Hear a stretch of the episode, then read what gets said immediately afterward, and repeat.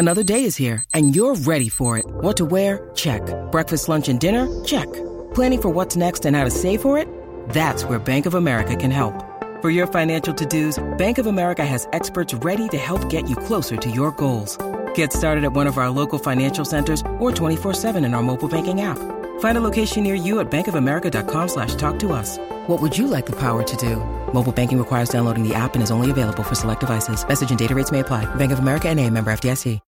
When you need mealtime inspiration, it's worth shopping Kroger, where you'll find over 30,000 mouthwatering choices that excite your inner foodie. And no matter what tasty choice you make, you'll enjoy our everyday low prices, plus extra ways to save, like digital coupons worth over $600 each week. You can also save up to $1 off per gallon at the pump with fuel points. More savings and more inspiring flavors make shopping Kroger worth it every time. Kroger, fresh for everyone. Fuel restrictions apply.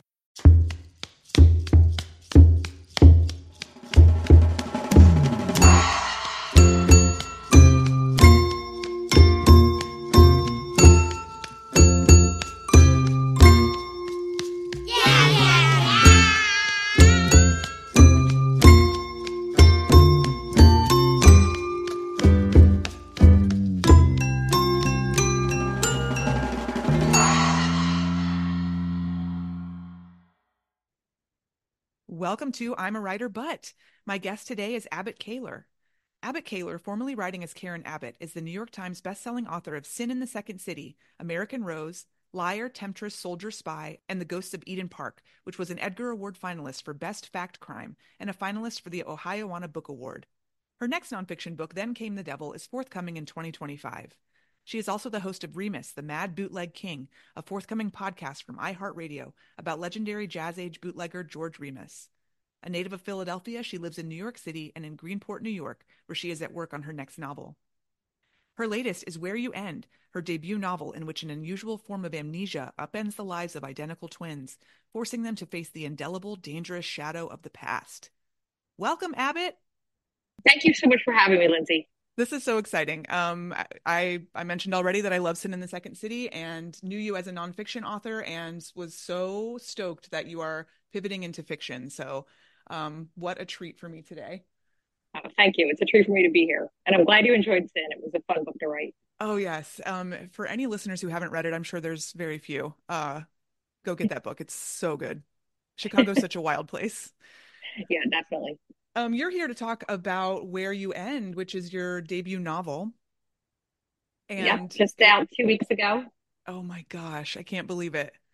Uh, I feel like it's doing really well. Um, there's so much buzz. People are loving it. How oh, do you feel? You. How do you feel having it out?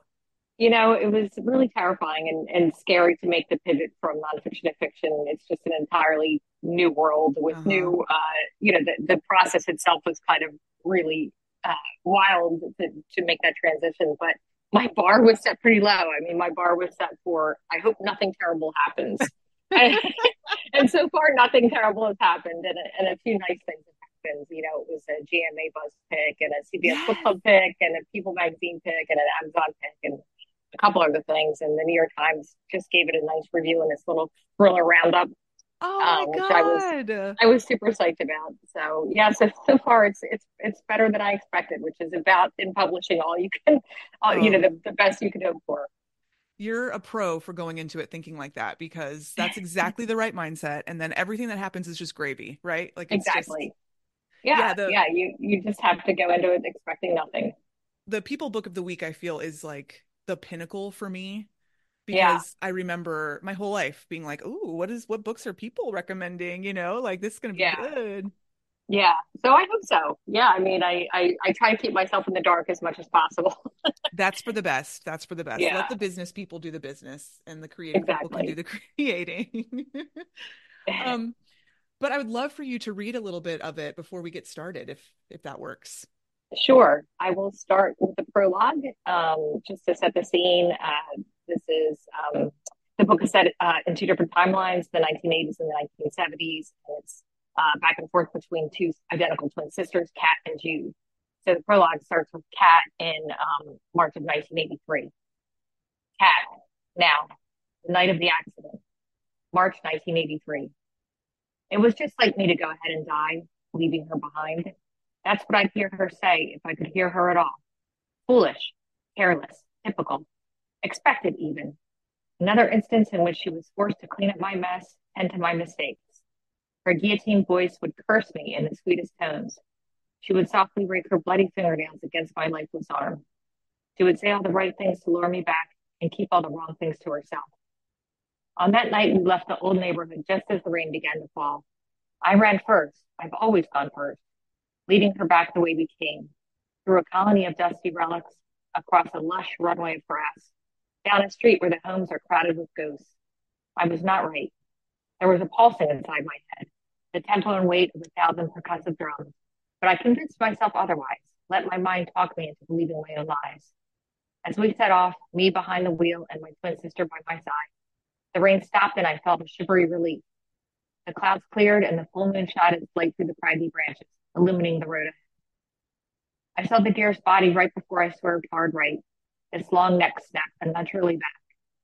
Then came a tree and a sheet of glass and the feeling that my head had launched away from my body, soaring into the sky, too far for me to retrieve it.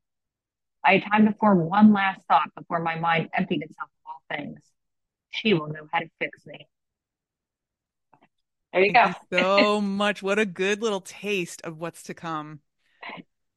Yeah, I thought that was a fun place to start because, um, you know, Kat knows that Jude is the only one who can fix her, and Jude realizes she is the only one who can remake Kat. In her words, she wants to remake her sister. I can't even imagine where that feels like such an ambitious uh, story to go for. Um, like it, it almost gives me anxiety. well, you know, it was inspired by inspired by Troves. Yes, I read um, that, but I couldn't. I, I from the little googling that I did, I never let myself find out too much about a book before I read it. So I would love to hear what what that was based on. Um, so so yeah, it was it was a fascinating documentary I happened upon in 2019. It was called "Tell Me Who I Am," and it told the story of uh, two British identical twins, Alex and Marcus Lewis, and when Alex was 18, he suffered a motorcycle accident and had resulted in a traumatic brain injury. And when he woke up from his coma, the only things he remembered were Marcus's face and name, his twin brother's face and name. He didn't remember their history, any of their memories. He didn't remember any of their other friends. He didn't remember any, you know, other family members or anything from their past. He only remembered his brother's face and name. Wow. So in this tragedy, you know, Marcus saw an opportunity that he was going to reinvent his his and his brother's past you know uh, make up a bunch of beautiful lovely little lies and and sort of try to you know create this entire life that they never actually lived. Um, and i was really really fascinated by the idea of of doing that. Um, and also thought about my own family. You know my mom is an identical twin. Um, in fact like the the twins in the book they're mirror she was a mirror twin. Um, mm-hmm. Which is this you know, very rare phenomenon that happens when the embryo splits later than usual. And the result of that is that, you know, one twin will be left-handed, one twin is right-handed. They part their hair at opposite sides. Um, and looking at each other is akin to looking in a mirror. And my mother and her sister had this really freakish, incredibly close bond, um, including with the secret language that I sort of appropriated for the novel. Yes, and, yes, I was going to ask you. Yeah, and I was very curious, you know, what would my mom and her sister would have done in this situation, and and just sort of got my imagination flowing from that. It feels like the the actual story that you've based this on, that Alex and Marcus, is sinister in a way. but and yeah. so I I can see that um like I can see one of the things that happens as you read the book and um I mean, I guess we're going to have to talk about spoilers. So anyone who hasn't read it, go read it and then listen to this. Let's just get that out of the way. But I think there's like this assumption that sort of builds as you're reading the book that Kat is sinister in some way. I'm sorry, not Kat, Jude. That Jude yeah. is um like keeping things from Kat for a bad reason. Yeah, um, and I wanted that ambiguity. You know, I I wanted people to not, you know, oh, Jude is obviously lying. If Jude wasn't lying, there wouldn't be a book, right? So we know we know Jude is lying, but we don't know why and exactly what she's lying about. And um, you know, I wanted the reader to feel that suspicion along with Kat. And I think there's a point in the book where Kat says, maybe I remember Jude not because she's my sister and we share this really amazing close bond, but maybe my brain remembered her because it was a warning. You know, mm-hmm. that, that Jude is somebody, Jude is somebody I should be wary of. Mm-hmm. Um, and I wanted the reader to have that same feeling. And it was important to me that the reader, you know, Kat goes along her life trying to relearn herself, trying to recreate her identity. And I wanted the reader to, to have those revelations along with Kat, trying to figure out who she was and what really happened. Has that ever happened to you prior to that documentary where you thought, oh my God, I think I could write a novel about this, but you didn't for some reason? Yeah. I mean, I actually started out writing novels, well, not writing novels, but writing fiction when I was a kid. Um, you know, fiction was always my first love. Um, and I used to start, um, I used to uh, submit stories to Ellery Queen and Alfred Hitchcock Mystery Magazine when I was mm-hmm. little, you know, like 10 or 11. Um, and I remember one in particular was called Tea with Mr. Roper. Uh-huh. Um, like, like, this. oh, you did. Like, I love. I, it's just so weird to think about now. Um, but you know, every Gen X kid was obsessed with Three's Company. So my story was called Tea with Mr. Roper, and um, you know, about this lonely widow who would invite her neighbor, Mr. Roper, for tea every day, and she would talk his ear off and about the good old days and her dead husband and all this. And of course, at the end, the revelation is that Mr. Roper was a decaying corpse in her pantry. The best. Um, so good. Yeah, that she would that she would trot out um, you know, every day for a spot of tea. Um, and I, you know, I don't know why my mother didn't put me into therapy, but and shockingly, shockingly, none of you know, Mr. Roper was never published. None of my stories were published, but I accidentally fell into journalism from from there, not fiction. But fiction's always been in the back of my mind. I think that's um part like such a crucial part of childhood that we need to nurture because children their imaginations are incredibly violent. I just yes. know that from my own children. And you can look at it one of two ways. One is oh, oh what's going on? What am i doing wrong? Or you can look at it like they're trying to understand the stakes right? And yeah. like stretching. And and i like what a boon that your mother and father were like eh, you know. Like yeah. she's, she's figuring things out. It's okay yeah, yeah. My mother very much encouraged me, and you know, even wanted me to. I signed up for, you know, when I was twelve, like a mystery writing class, and um, it got canceled. And I think I cried for like a week. But my mother, my mother really nurtured my um, my love for books, and and for that, I'm forever grateful. Yeah, I mean, look what she hath wrought, right? yeah, so but it's also like. Books in the 70s and 80s, I mean, the parents just didn't monitor what kids were watching. You know, I mean, I would watch the, the most horrific, violent movies and TV shows, and nobody cared. Um, I think I, parents are much more much more vigilant about that now. But I just remember watching, you know, Alfred Hitchcock all the time, and um, these sort of creepy slasher flicks of the 70s and you know it was just fine it was all fine it was fine we I, I watched the shining when i was in second grade on a sleepover yeah and I thought it was hilarious. And you know, it wasn't until yeah. I was an adult and watched it again and was like, "Oh no, this is truly terrifying." But like kids have access to this like other like we have access children have access to this other aspect of life I feel than you know that's closer to them than it is to an adult. And so yeah. I think we're I don't know, in some ways better able to shake that off or yeah and we lose that you know it's true kids have I, I think kids can interpret things in ways that are not you know that are different from what they're intended to be.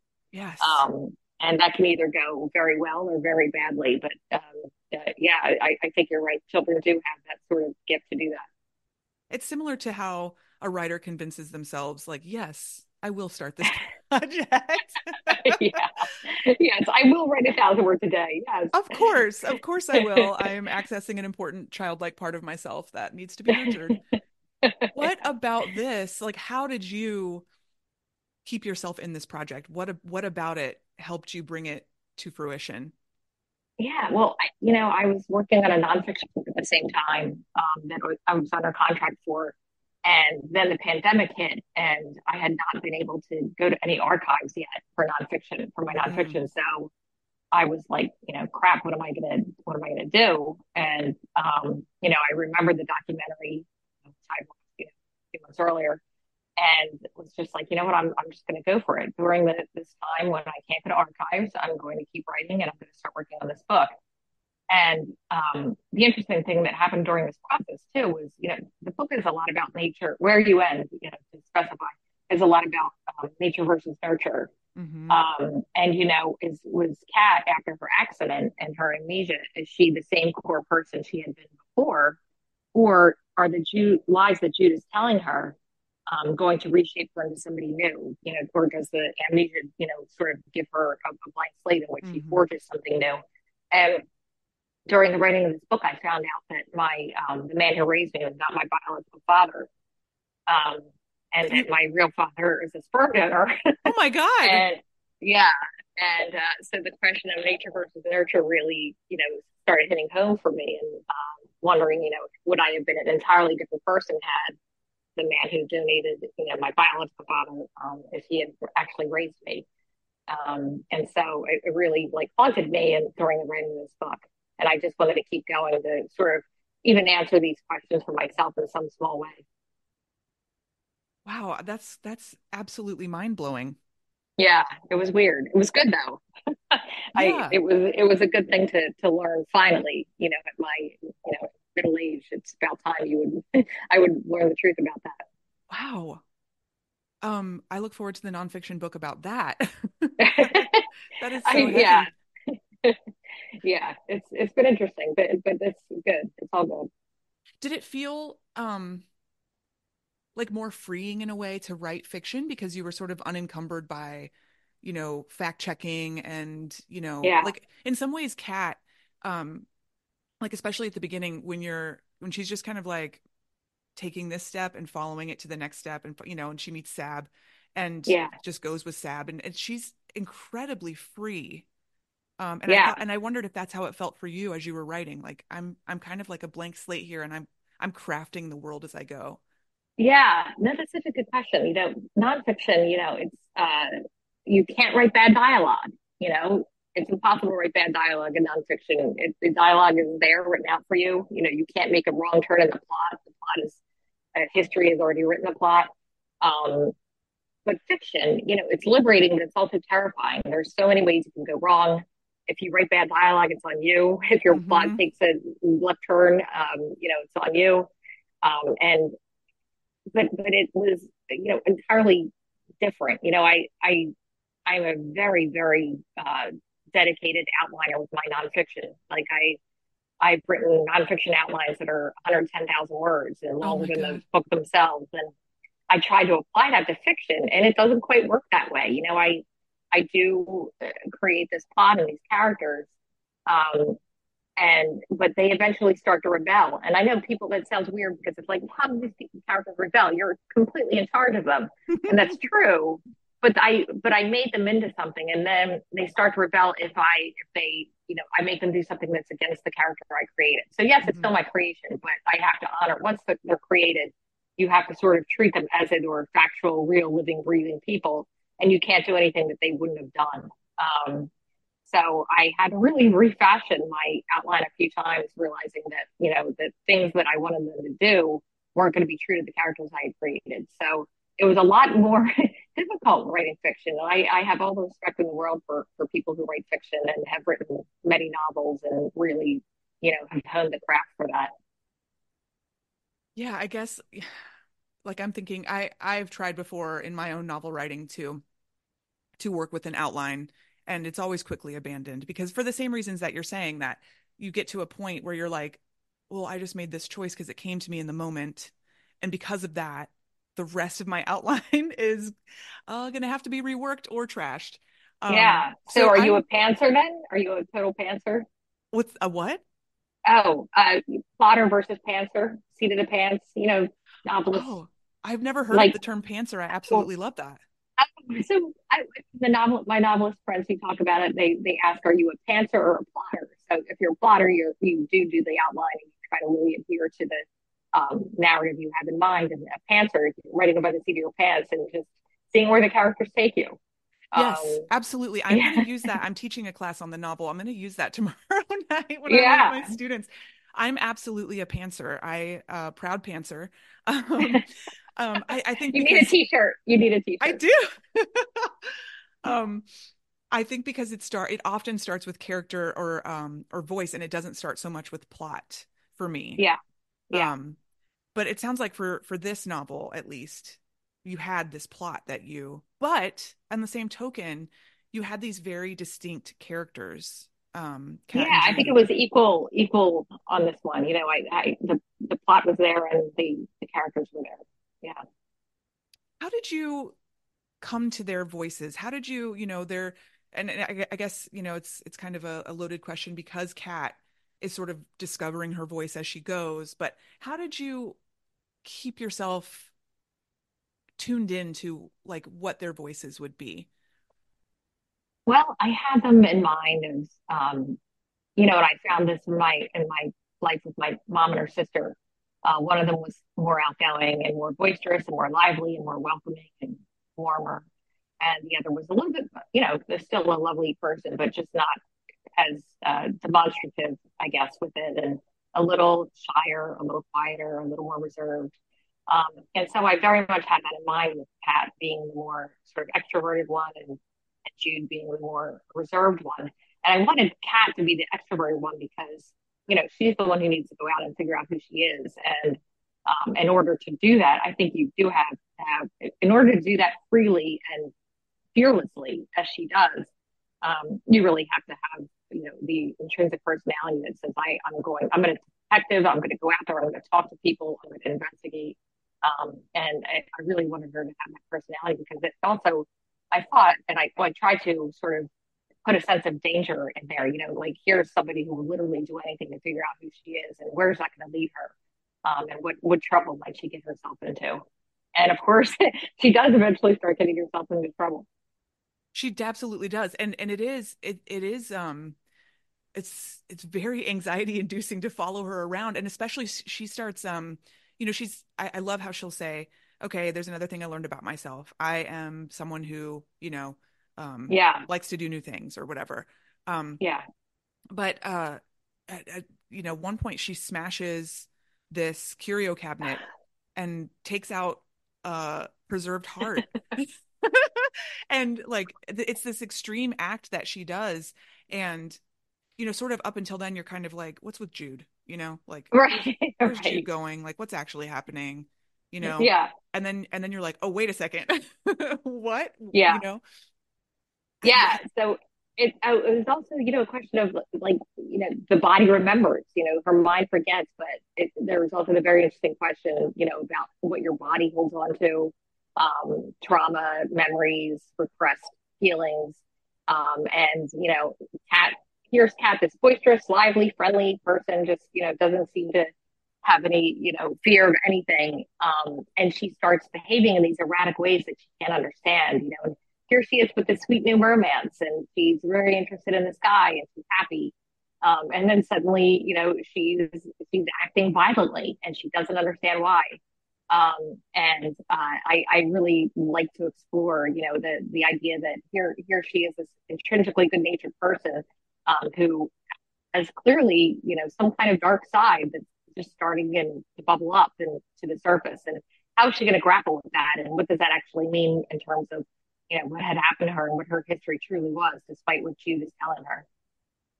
I love that. And you're riveted, like trying to figure it out along the way because it's it's so shocking and so over the top that you're like, oh my God, I got, you know, like and I love that Sab takes her to anger management. I know. it, is so, it is so good. It is so precious. It just makes you like him all the more. I know, I know. Sab is such a sweetheart, and and just you know, how many chances was he going to give her? And and uh, you know, I I won't spoil it or anything, but uh, I kind of like how Jude inserts herself in that relationship at some point. Um, and uh, because the, the, twins can't exist without inserting themselves into each other's lives. Mm-hmm. Mm-hmm. Where did their mother come from for you and the cult? So the mother, of course, is also inspired by a true person, which happens to be Mama Rose, the mother of burlesque star Gypsy Rose Lee. Oh, um, yes. If your if your listeners aren't familiar with Gypsy Rose Lee, she was an iconic burlesque performer and general entertainer of the 20th century, one of the big uh, American icons of the 20th century. And she had this horrific stage mother. Um, and if you haven't seen the the show, you should you should watch it. It's you know she even has her own song, Rose's Turn. Um, she was somebody who had thwarted ambition and you know this desire for stardom that never materialized and um, and that's what I was thinking of for Kat and Jude's mother, Verona. Um, she is larger than life.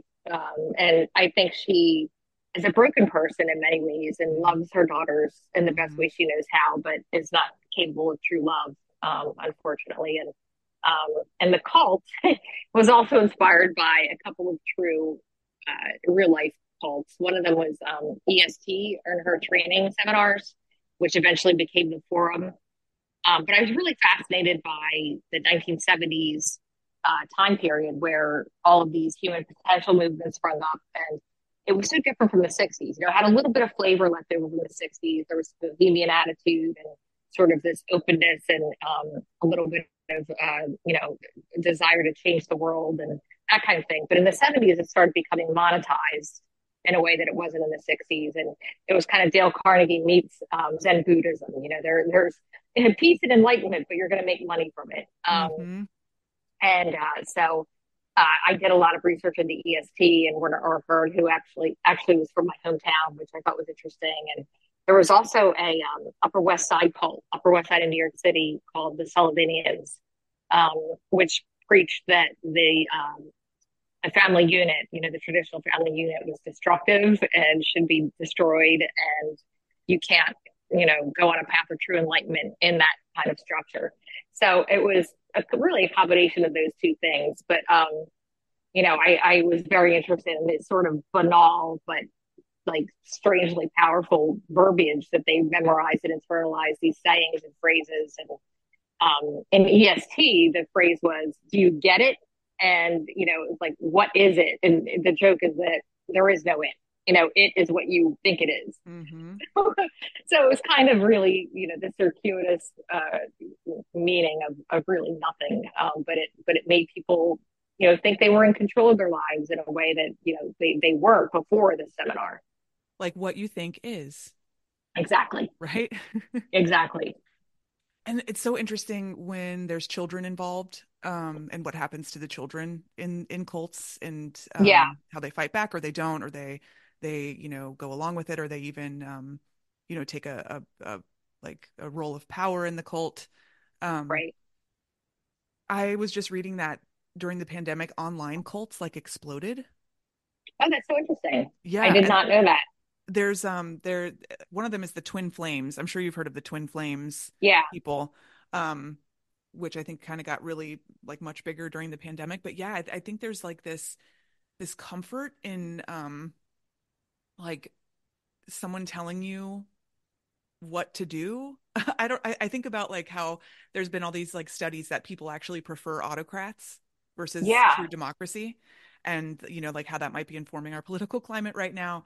Um yeah. but there's a there's like a kind of a parallel with what's happening between kat and jude which i thought was so interesting because kat has to place her trust completely in jude and jude's interpretation of the world as you right. know as happens in a cult. Um and you know like it's so interesting how sometimes that is something you have to do and sometimes you have to fight against it. And if yeah. you're you know like Kat's true nature is to fight against it um, and why that is and I, I don't know i thought that was fascinating yeah i never even thought about that That the their lives their separate lives you know their lives together were sort of a parallel to that um, mm-hmm. but it's so true I, I think that you know and, and in the case of kat and jude jude is telling her how the world is um, the Kat is questioning it. Um, and she wants you to fill in the blanks of her identity. She's depending on her to tell her how the world is.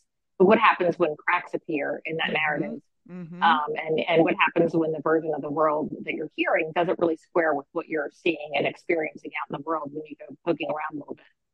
So I, you know, I, I very wanted to, you know, get, uh, get across the idea that Kat is really dependent on Jude and trusts her. And and the minute that trust breaks, what does Kat have? You know, she has absolutely nothing. Jude is the only the only you know um, word she could trust, or so she thought. Um, and uh, you know, the, as we learned that you know once she pulls the threads of that tapestry, it just sort of everything starts unraveling. Mm-hmm. I think it's really hard to put into words the connection that twins can have. Um, yeah. I mean, you have actual access to twins in your life that you know are very close to you. I, I think about this writer um, Maurice Meyer, who is a twin. I, I, believe they're identical twins, and she has a whole um, imaginary life with her sister. That's incredibly crucial to her um, her writing life. Um, oh, that's so interesting. I don't know her work. You'll have to. Oh my god, it's it's it's so dark and um and she's she's someone who absolutely uh eschews the idea of writing from her actual life, which I, oh, it's so fascinating. Everything is yeah. Um, something that she's you know built whole cloth from her imagination. Uh, but the imaginary world she lives in with her sister is different than what she's creating in her writing. But her sister is also uh, like her main editor and and collaborator there. Um, and and the way that she talks about it is so uh so fascinating and um wonderful and strange. And i and i think it can be hard for a non-twin to understand that. And i you know like you yeah. you, you do that so effortlessly here. Is it because you were watching your mom your whole life or what do you think it was yeah i think so i i think um you know my mom, they, they were so close. You know, they they did have a language when they were young that uh, inspired the language that's in the book.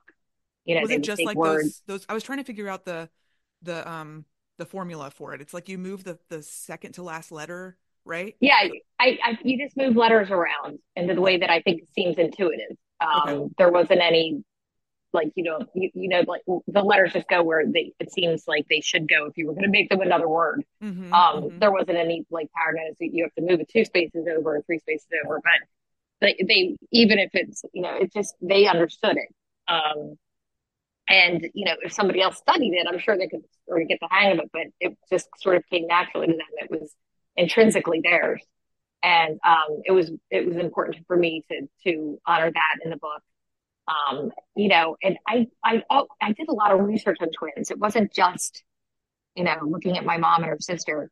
It was studying like twins in history and, you know, there's this whole question of um, the shadow self. You know, the Gothic trope of twins is is famous throughout literature. Um, you know, Freud wrote about the uncanny and why are we so fascinated? Why are twins creepy? You know, why do we find them creepy?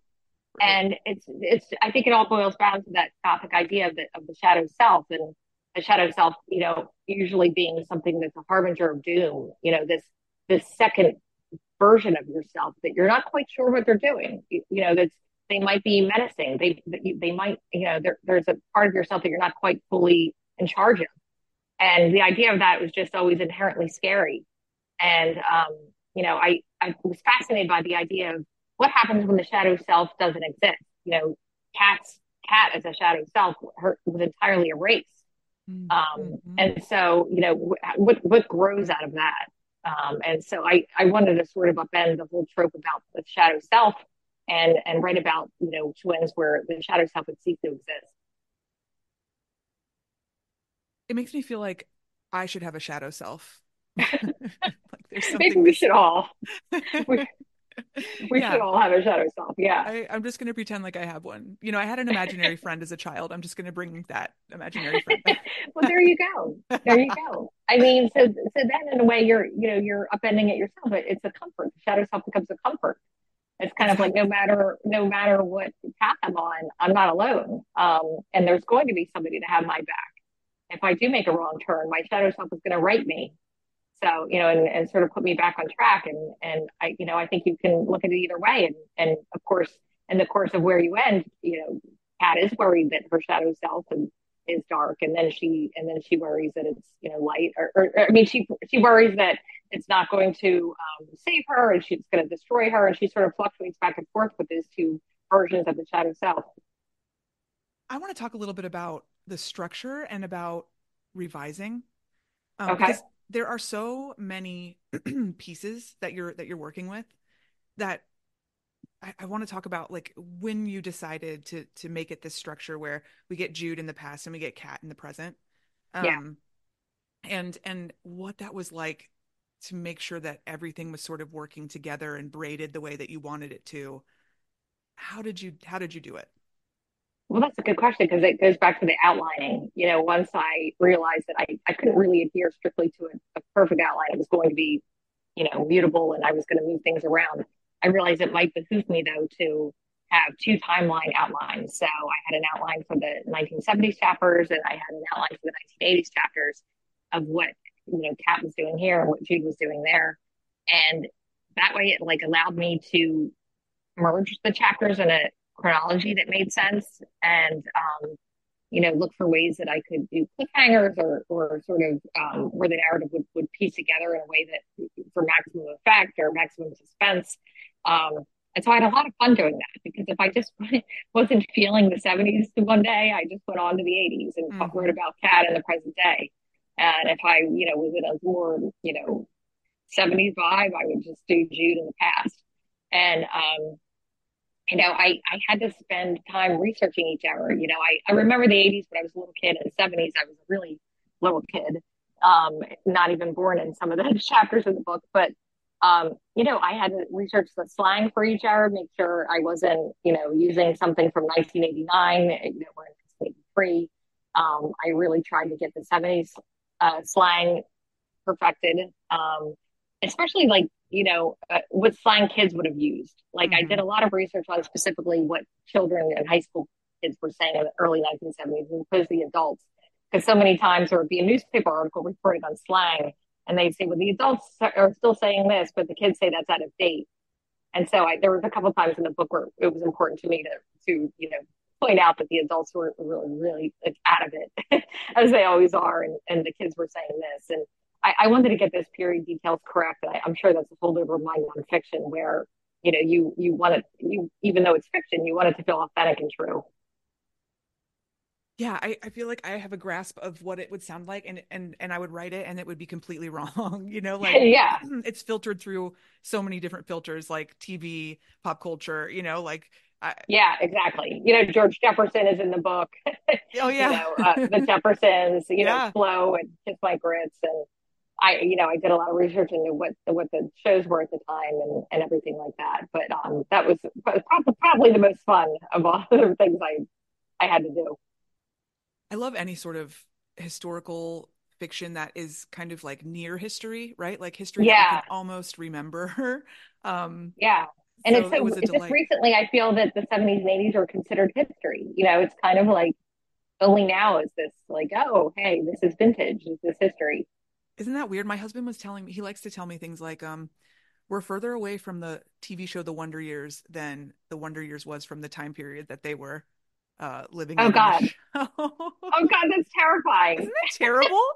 I know yeah, that is awful. Same thing with Dazed and Confused, which is just sickening. I, I mean, I Dazed and Confused is such a touchstone for me because I yeah. watched it all the time as a teenager, and uh, it felt like forever ago. And now it's we're so far removed from I don't know. I think it oh, was oh, 95 or something. Yeah, it's, it's terrifying. And it's, and it's always interesting too how, how generations will look like maybe 20 years to the past for their right. nostalgia. So, you know, the kids now are like obsessed with the 90s, like completely yes. obsessed with the 90s fashion, music, everything. And I think about the happy happy days, you know, which is a show that aired in the 70s, but it was all about the 50s. Yes. And it just seems like this sort of recurring pattern where 20 years ago is the time we want to be nostalgic for. Um, yeah, so. I swear I, I drive by high I know the kids. 80s are longer ago, but yeah. But it doesn't feel that way. I drive by high school kids all the time and they look, you could pick them up and place them in 1996 and it would look exactly the same. They, yeah. They are, it's the 90s all over, except for the phones and the, yeah. the yeah. yeah, exactly.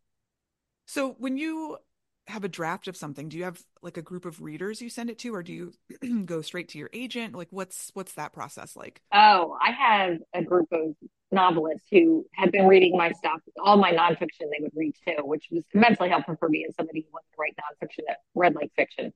So they would tell me you know where I had an information dump, you know, in nonfiction, you want to show off your research sometimes, and you could go on for pages and pages about the most minute I mean, I remember for Sin in the Second City, I think I had two pages of about um, what kind of contraceptives were used in the 1900s mm-hmm. and stuff like that, which was fascinating, but I didn't need two pages of it. Um, I want those and, two uh, pages. Uh, yeah.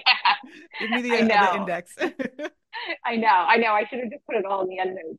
Um, but they, they, they've been reading my stuff since I've been publishing and, and they were immensely you know, helpful for this novel because they, you know, they could give me more advice, uh, concrete advice because they they understood the structure because they work with it within it fit themselves and the genre. And um, so I absolutely, uh, you know, they gave me tons of notes. I can't tell you how many times I, I threw out what I was doing and started again. Wow. In fact, after I sold the book, I threw it out pretty much and started again. Oh my um, gosh. Um, no, I, I kept it. I mean, the characters and the plot were the same, but I, I did a really thorough rewriting and clarifying and, um, you know, sort of rejiggered the cult a little bit and um, did, just did tons of rewriting, which, you know, as, as I can't remember who said it, you know, writing is rewriting. Um, mm-hmm. The famous adage, who I can't remember who said it, but yeah, it's it's um, and I actually like rewriting uh, after a certain period of time. You know, it luckily my editor took seven months to get back to me with edits, and in that time period, I had a nice, good long distance away from it. And when I when I got it in my hands again, I was like, "What the hell is this?" and uh, and and you know, immediately commenced on on uh, fixing a bunch of things. Well, I think that's so important to point out because I think for a lot of newer writers, if they write the bad first draft or something they really don't feel connected to, it can feel like, well, that's it. I'm not yeah. able to do this thing that I wanted to do. But it is really true that it's it's really fighting through that and and like, you know, keeping going. Yeah. Yeah, it's it, it, it is. It's a valuable thing for people to learn, and you know, I tell everybody to read several books on writing, including Bird by Bird, you know, where um, she fam- famously talks about the shitty first draft and don't be afraid of the shitty first draft. And, and everybody, draft and the shitty yeah, and the shitty third draft, yeah, you're going to have several shitty drafts, and that's okay. Um, and you know, the more critical you are of yourself, the better you're going to become. And you know, it's I always tell people too to try to surround yourself with people who are more experienced than you, who you think are better than you, and and that's the way you're going to get better yourself. Is that true of the of the novelists in your in your reader group? yeah, I, th- I think we're all, you know, we're all pretty much on the same level, um, writing wise, but they're far ahead of me in terms of knowing the genre of fiction and what you can get away with sometimes and what you can't. And I, I'm, a, I'm an avid reader of fiction. In fact, I read more fiction than I do nonfiction. Um, and so, you know, of course, you learn by that too. Um, but but they just sort of have a handle on the market and on, in ways that I I don't, you know, yet. I'm working on it, but you know, they, they just have more experience than I do. Do you feel like dropping names? Oh, uh, yeah, sure. One of my best friends and readers is uh, Joshilyn Jackson, who is a really amazing mystery writer, thriller writer. She she also has written a really great Southern fiction. Um, there is, uh, God, I, I also said my fiction and nonfiction people. Uh, Margaret Talbot from the New Yorker, mm-hmm. um, who's also really great. Um, Sara Gruen, Water for Elephants, who's been a longtime friend and, Sara and reader. Yeah. I yeah. love her. Yeah, she's fantastic. Wow. Yeah. So um so yeah, I'm lucky lucky to really have some some good friends who are brilliant, some brilliant writers. Everybody go get their books. Yes, go get their books. Um, I was really excited to see the word jawn in your novel. are you familiar? Are you where are you from? I live in Chicago. I grew up in Orlando, but I um I have some friends who are in Philly and I visited I love Philly. Um yeah, and great. Jawn is the best word and I feel like it's very underused. Although I don't know if Philly would want the rest of the world to use it. yeah. Oh, I think now it's really it's really mainstream. Um in a way in a way that probably annoys Philly Philadelphians. Yeah. Um but but back then in the early 80s i mean the etymology is a, a little bit disputed but uh, a lot of people believe it actually came from new york and the word joint you know uh, hip hop um, in the early 70s or late 70s and early 80s we're using it's the joint uh, you know the word joint was used a lot. And uh, eventually sort of morphed into jawn and then became you know in the black community first and then of course became a more catch-all phrase and embraced by everybody. To mean it doesn't really mean people. It means you know it could mean anything really but people unless it's a side unless it's a mistress or a, an affair person that's like that's my side jawn. But um but generally just like you know oh you know you know steve cheesesteaks i love that jawn you know that kind of thing yes I, um, it's a it's you can use it for so many different yeah purposes. it's a catch-all and yes. it's wonderful and I wanted to get in the book because that was when it was really starting to, to come into come into popularity in the early 80s in Philly, I think. Yes, so good. I was I was like I laughed out loud when I saw it because what a delight. yeah. Can I um, ask you about your name change? Or do oh, you not sure. want to talk about that? Okay. No, no, I can talk about it. It's such an interesting um, story. Yeah. Yeah, it's actually uh, a very creepy story. Um, I uh, so it, I God, what year was it? It was 2013. Um, a reader emailed me and said, "You know that if you Google yourself, you there's a result that comes up that said you died in 2010." And I, sure enough, Googled myself, which I try never to do because it's, it's just masochistic behavior. But um, you know, there was a picture of me, there was my alma mater, and it says died 2010. And I was super creeped out by this. Like, where, what kind of algorithm or what happened to to make the search engine say that? And um, I actually happened to be trying to write fiction at the time, and was thinking, well, it would be a good idea to write under a different name for a different genre. Um, a lot of my old friends had already called me Abbott, and Kahler is my husband's name. So it's like Abbott Kahler You know, it has a good ring, whatever. Um, and also, I was turning 40 at the time. So I was like, oh, I'm also having a life crisis. I'm going to change my name. Yes. So I, I went down to the courts. This was like 2014. Went to the courts, changed my name. I've been Abbott Kahler for 10 years now. Um, but I couldn't use it on my books. Um, you know, I was writing nonfiction. They're like, you know, you know, you're established as Karen Abbott. We don't want you to change it, blah, blah, blah. But with the novel, it made sense for me to change it. And I also have a nonfiction book coming out next year and I figure, well, if I start getting momentum with the new name, I'm not going to go back and forth to confuse people. So I'm just going to write under Abbott Kahler from now on. But that is the creepy story behind the name change. And you weren't able, there's like no one to go to to say, hello, I'm alive. Take, yeah. you know, change this, right? Well, I had to, I had to get a bunch of people to report um, that it was incorrect. Like, you know, you can do Google reports. Yeah. Um, and I had to just implore all of my friends and acquaintances to, to, you know, get, get it off uh, the internet that I was dead. Um, although I, I kind of thought it was funny, you know, reports of my death are greatly exaggerated, whatever. I thought it was kind of funny, but I screenshotted it. I still have it. Oh. Um, and it's just, I don't know, maybe I'll frame it one day. It's, it's yeah. kind of fun. yeah, that is extremely, is it so there is like a woman there's a woman named Karen Abbott who did die, right? Or is it really referring to you? Oh, I don't I don't know. Okay. I I really don't know. Um okay. yeah, I think there was a Karen Abbott romance writer who I occasionally got mixed up with. Oh, God, um okay. like a British romance writer. Um but I don't know. I I actually couldn't find any website for her. I, I found books with bylines and covers and they were being conflated with my books. Wow. Um, but I, but I never found any like website for her. So maybe she's been a ghost. I, yeah. I have no idea. Yeah. I guess it was meant to be. Abbott Kahler, such a great name. Karen Abbott's a great thank name. You. Abbott Kahler, also well, a great name. Well, thank you. I mean, Karen has now been appropriated and like, know. you know, sort of been relegated to the dustbins of history. But so, which is sad because, you know, it's a perfectly fine name. And uh, before that, it's my mom's name and I've always loved it. I always thought it sounded oh. like so strong and smart and and now yeah. it's now it's And it's Danish. It's an old Danish name. You know, it's not it's you know, like I I actually did research for my uh my next nonfiction book and there's a Danish woman named Karen in the nineteen twenties. Um so it's it's sort of it's just a shame because it was a beautiful name. Yeah. I'm glad you brought that up because I wanted to ask you what it's then came the devil. Is that what you were just talking about? Yes. What's yes. that about? So it's a true story of um, a group of people who leave Germany in the years leading up to World War II. You know, the chaos and unrest is starting to uh, go across Germany. And they have this grand idea to build a utopia in the remote Galapagos island of Floreana. Uh, and as utopias always do, it went horribly awry. um, it becomes a bit like adult Lord of the Flies. Uh, oh my God.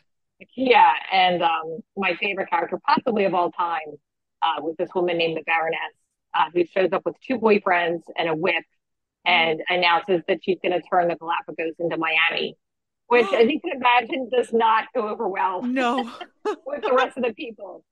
So um, it's it's an absolutely incredible story. I could not have written this fiction. You know, the wonderful thing about nonfiction is that it does not have to be believable. Right. You know, it's allowed to be stranger than fiction and uh, this is certainly that. So it's it's slated to come out in May of 2025. I cannot wait for that book. I cannot wait to read that. I I've been fascinated by the Galapagos Islands forever. Yeah, it's a really interesting place, and Floreana in particular is really creepy um, and wonderful. Oh, I did. I oh.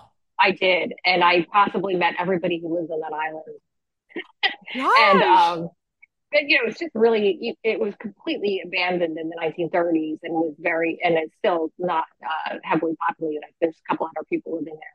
I I think I met them all. Oh um, my goodness! But it's a wonderful place, and now they're doing really amazing conservation work. I I'm so happy that you came on, and I'm so happy that where you end is out in the world, and that you've joined the ranks of the fiction writers. Yeah, thank you so much. And, and your support and enthusiasm for my old work really means a lot to me too. Oh, of course, and for your your forthcoming work as well. I'm I'm a big fan. So thank you, thank you.